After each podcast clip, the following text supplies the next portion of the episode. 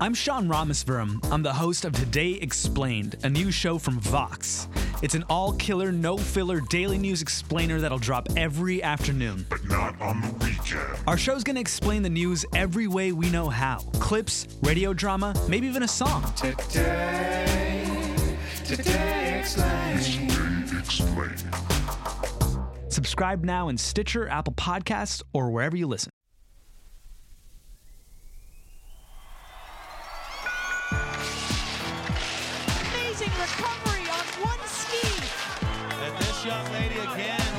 The podium. From NBC Sports and Vox Media, this is The Podium. So let's get into the head of Shaun White, the Shiffrin of the United States. Lindsey Vonn, this is her chance now. And I'm your host, Lauren Shehadi. Welcome to day nine of the 2018 Olympic Winter Games. Today in Pyeongchang, Ted Ligety hoped to defend his 2014 gold medal in men's giant slalom. Reporter Tim Struby was there. He joins us in studio on the podium. Tim, welcome to you. The past couple of days I've been outside. It's been freezing. You go outside today and you're treated to beautiful weather. It was like Pyeongchang beach weather is all I can explain it. Uh, it was great. And while I was there, I caught up with Tiger Shaw, the president and CEO of the U.S. Ski and Snowboard Association. Ted's obviously looking to medal today. He'd love to win. He's won on this hill before. World Cups years ago, his first win ever was on this hill. Ski racing is crazy in terms of its variability, so who knows what's going to happen. And I asked Shaw about Marcel Hirscher, the man who was most likely to stand in the way of a Ligety repeat. And Hirscher's from Austria. He's won the last six World Cup titles, and his best events are slalom and giant slalom. Marcel is out for gold here. I mean, he is not messing around, so he's going to be the guy and the toughest guy to beat for sure. As it turned out, Hirscher was impossible to beat. He dominated en route to his first giant slalom Olympic gold medal, while Ligety couldn't recapture that magic, and he finished 15th. So, is this his last Olympic Games? You know, I think it may be. He's 33 now. This is his fourth Olympics, but I mean, he's had such a stellar career. He's he's the only American male to have won two gold medals in alpine skiing. So there's a lot to be proud of to have four Olympics on your resume. Absolutely. Not bad. Tim, thanks so much. Appreciate it. Thank you. Alpine skiing's been part of the Winter Games since 1936. Freestyle events like moguls and slopestyle are much newer. Moguls started in 1992 in Albertville, aerials in 1994 in Lillehammer, and slopestyle just four years ago in Sochi. Jonny Moseley is one of the most influential freestyle skiers around. He cemented his place in Olympic history with a gold medal in moguls at the 1998 Nagano Games, and he's been pushing the sport forward from the beginning, inventing the dinner roll, an aerial trick with two rotations. At the 2002 Salt Lake Games, the judges ruled the trick illegal. Moseley didn't care. He went ahead with the dinner roll anyway and came in fourth. Nowadays, Moseley brings his passion for winter sports to the TV screen, working as an analyst for the Olympic Winter Games. I caught up with Jonny at the lobby of his hotel just a few hours after the women's aerials competition, and I asked him why, 20 years after he won gold, he still gets swept up in the emotion of the Olympics. There's sometimes when I'm just kind of overcome. Uh, like last night, it was just the story started building itself, and we had a rookie named Maddie Olsen who really wasn't expected to go as far as she went, and she just kept going and going. And at the end, she tried something she had never done to try to go for a medal. That's the way to kick it off in the finals. What a jump. I think that was even better than our Q1s. It's getting more emotional, that part of it. When I think about them in the gate, and I, and I even like even watching Mikaela Shiffrin like stomping around, getting ready for her slalom run, I was just like, oh man, like it's just so rough to try to get in that zone and the stress leading up to the Olympics and the anxiety. I've always had sympathy when I watch the Olympics. It's always brought me to tears, but it's becoming more and more so as I get older. Yeah, absolutely. A lot, Jonny's been made about the weather. Some athletes even going as far as to say it's unfair. What do you have to say about that? Last night in aerials, women's aerials, we had wind. And it was a swirling wind. The athletes had talked about it. They had competed here in the test event and they knew this hill was notorious for it. It was a swirling wind. it added to a bit of the drama because it came down to kind of the science of this like Belarusian guy who was like holding this wind meter, like he would walk around very stoic guy. I was like, who's that guy? And they're like, oh, he's that's all he does for Belarus. He just does wind. That's all he does. So they were dealing with it, but there was some some chatter that they they thought it was a little bit of an unfair contest, and a lot of people did crash. There were a lot of crashes in the contest.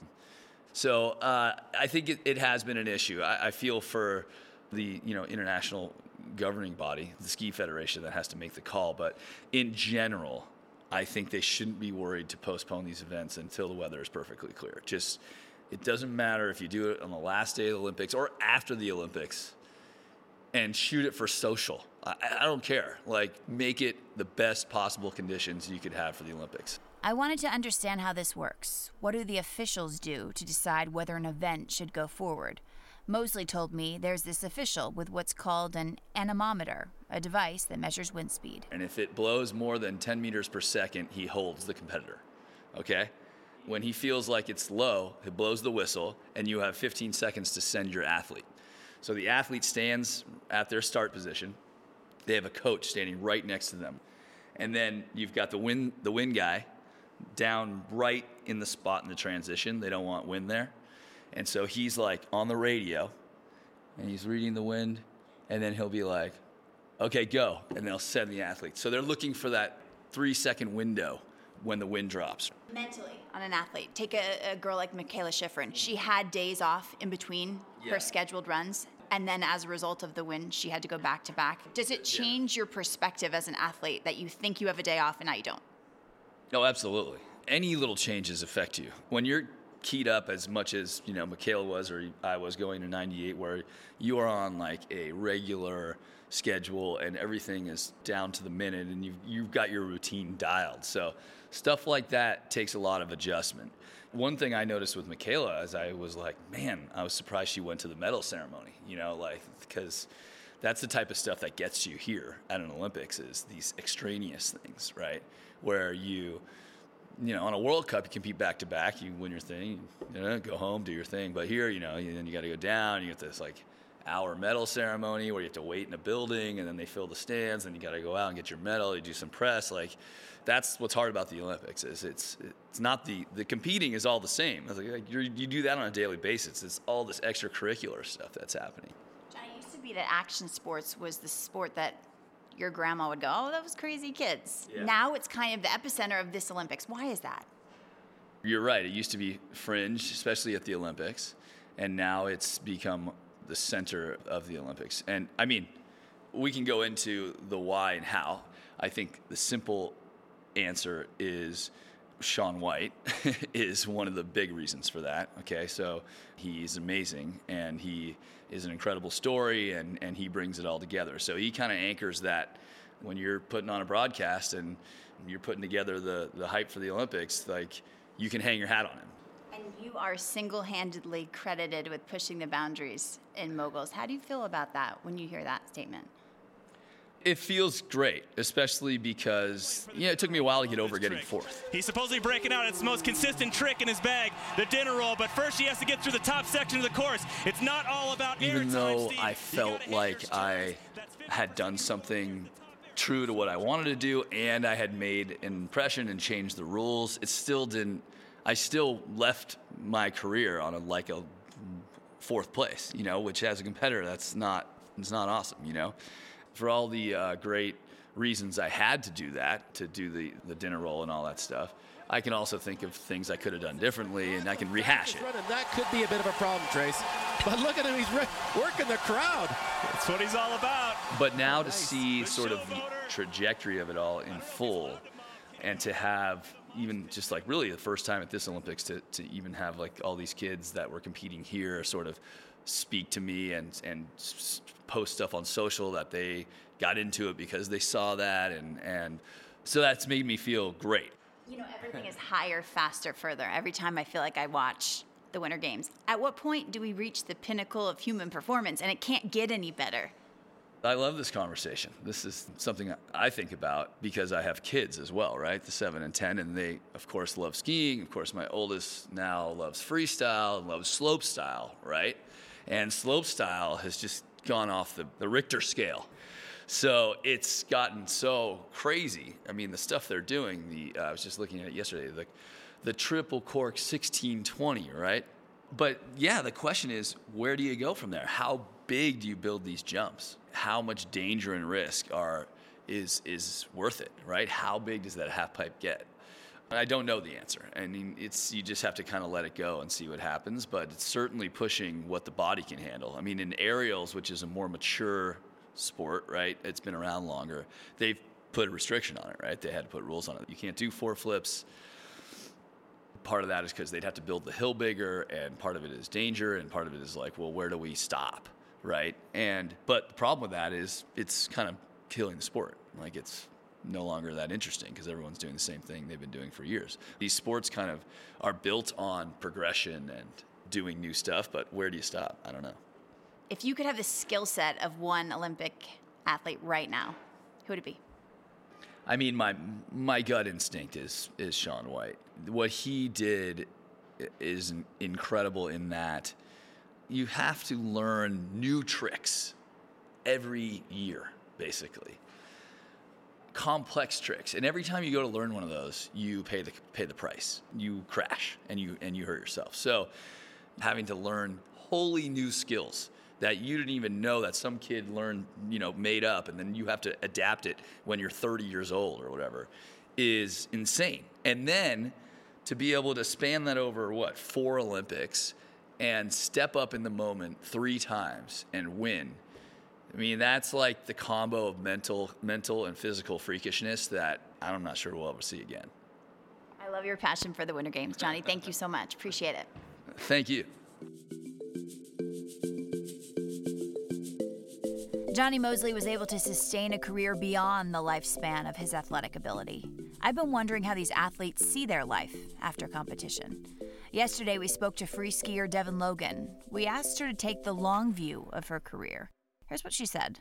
A lot of skiers like that aren't too that don't like the contest scene, you can move on to kind of the film scene and the big mountain scene, and it's a little bit different, but it's cool because you can definitely prolong your career in a sense, and you know that's that's part of my plan. I want to be a well-rounded skier, so after the competition's over and I don't want to do them anymore and be judged, um, you know, I can do what I want. And Danny Davis is a great example of an action sports athlete who has a thriving career for himself outside of competition. This right here, that's his power move. Davis came in 10th place at the 2014 Sochi Games. He's also won two X Games gold medals in Superpipe and a silver in the dual slalom. But his interests go far beyond what he can do on the snow. He runs a music festival and is a partner in a headphone company, and his winter sports background enables him to pursue a longtime passion filmmaking.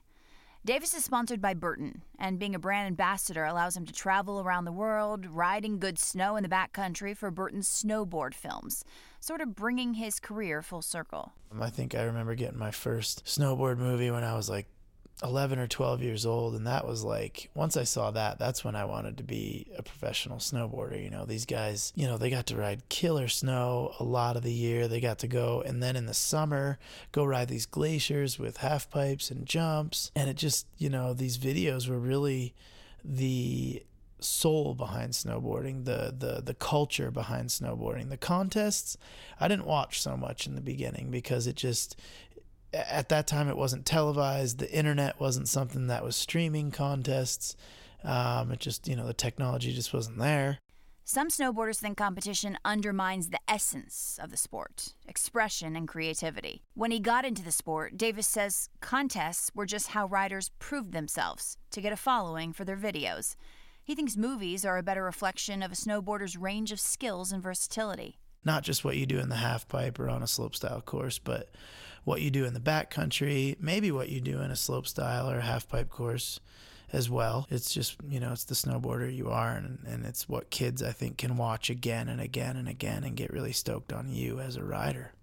Some riders dream of Olympic gold, others of exploring their sport in the backcountries and documenting their journeys on video. And although they don't have the pressure that comes along with competition, riders who choose to build their careers on the film circuit aren't taking the easy route. Davis says it's hard work. They're getting up at three, four in the morning, you know, a lot of days to just get out on their snowmobile and go build a big jump or go hike out and ride some some line that they've been looking at for a really long time and you know that's what really separates snowboarding from a lot of olympic sports or a lot of sports in general you know is that um, there's this whole other culture whole other side to snowboarding that has nothing to do with competition um, and that is you know filming i mean you're not going to see you know lindsey vonn go film a, a downhill ski part or something, you know. But you're gonna see, you know, um, you know, a big mountain skier go film a video part or something, you know. Uh, when you look at like, you know, a lot of these free skiers, they have the same thing, you know. But when you look at figure skating or um, speed skating or something, it's all about competition. It's all about being the fastest. And in snowboarding, I think what's so rad is it's it's about being the most creative. It's not about doing it perfectly. It's not about being the fastest. It's about it's about you know doing your own thing and people loving it. Davis's videos focus on the creative, the stylistic culture of snowboarding and explore how skateboarding and surfing have influenced his sport. He also sees the value in snowboarding at the Olympics as part of his life's mission to push the sport forward. More exposure equals more fans. Showing snowboarding in a positive light grows the sport and ultimately makes it possible for a career like his to exist. It's that constant source of exploration that keeps Davis fulfilled long after his days on the snow are over. I like to get out there and film. I like to get out there and hike in the mountains and climb some peaks and get my ice axe out. And um, you know, I I think there's always more to learn in snowboarding, and that's something that's that uh, makes it so interesting to me is uh, you're kind of never done you've never f- completely figured snowboarding out so there's always something else to kind of explore into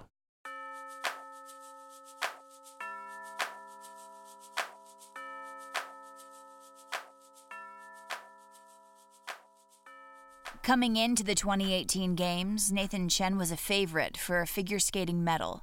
At just 18 years old, he'd already won a Grand Prix final and back to back national championships. Expectations were high, and so was the pressure.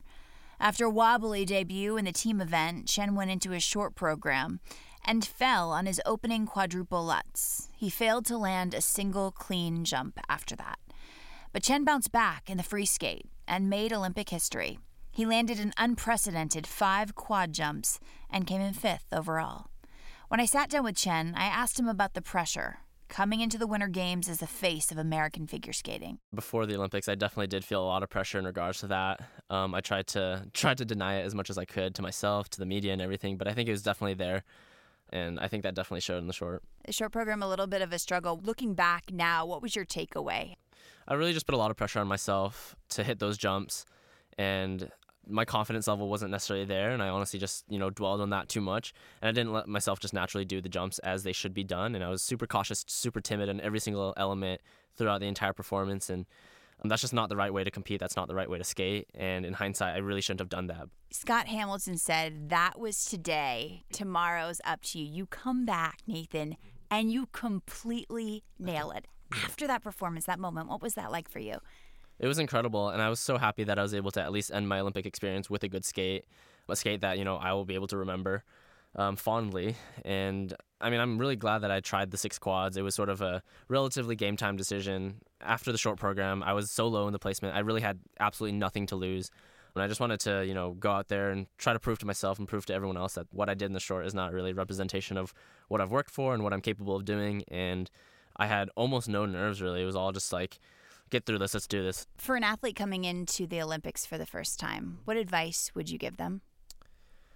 I think that the advice that I would give them is just to be at the Olympics for yourself. Don't feel as though you're doing it for anyone else. And once you start thinking about medals and the colors of the medals and all of those, you know, expectations, you just end up, you know, holding yourself back and it prevents you from even reaching those goals, which definitely happened to me here. And I think just focusing on performing at the very best that you can do, putting in the best effort, and just letting the results happen is the best approach.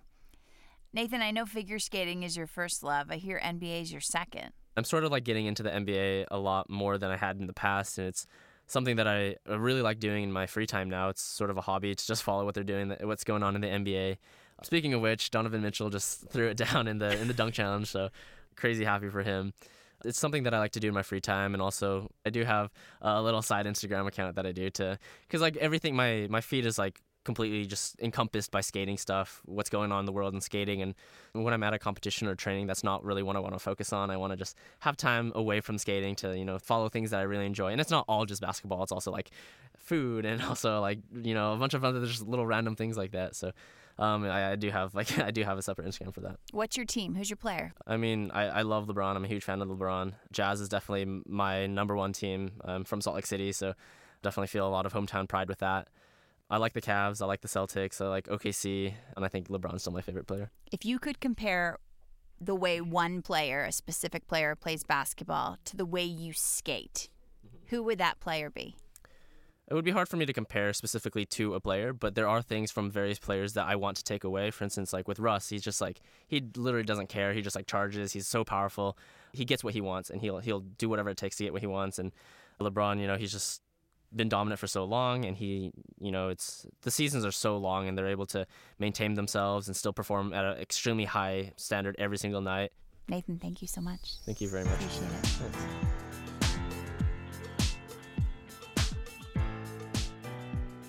Tonight in prime time on NBC, it's the first of two nights of ice dancing with several U.S. medal hopefuls in competition.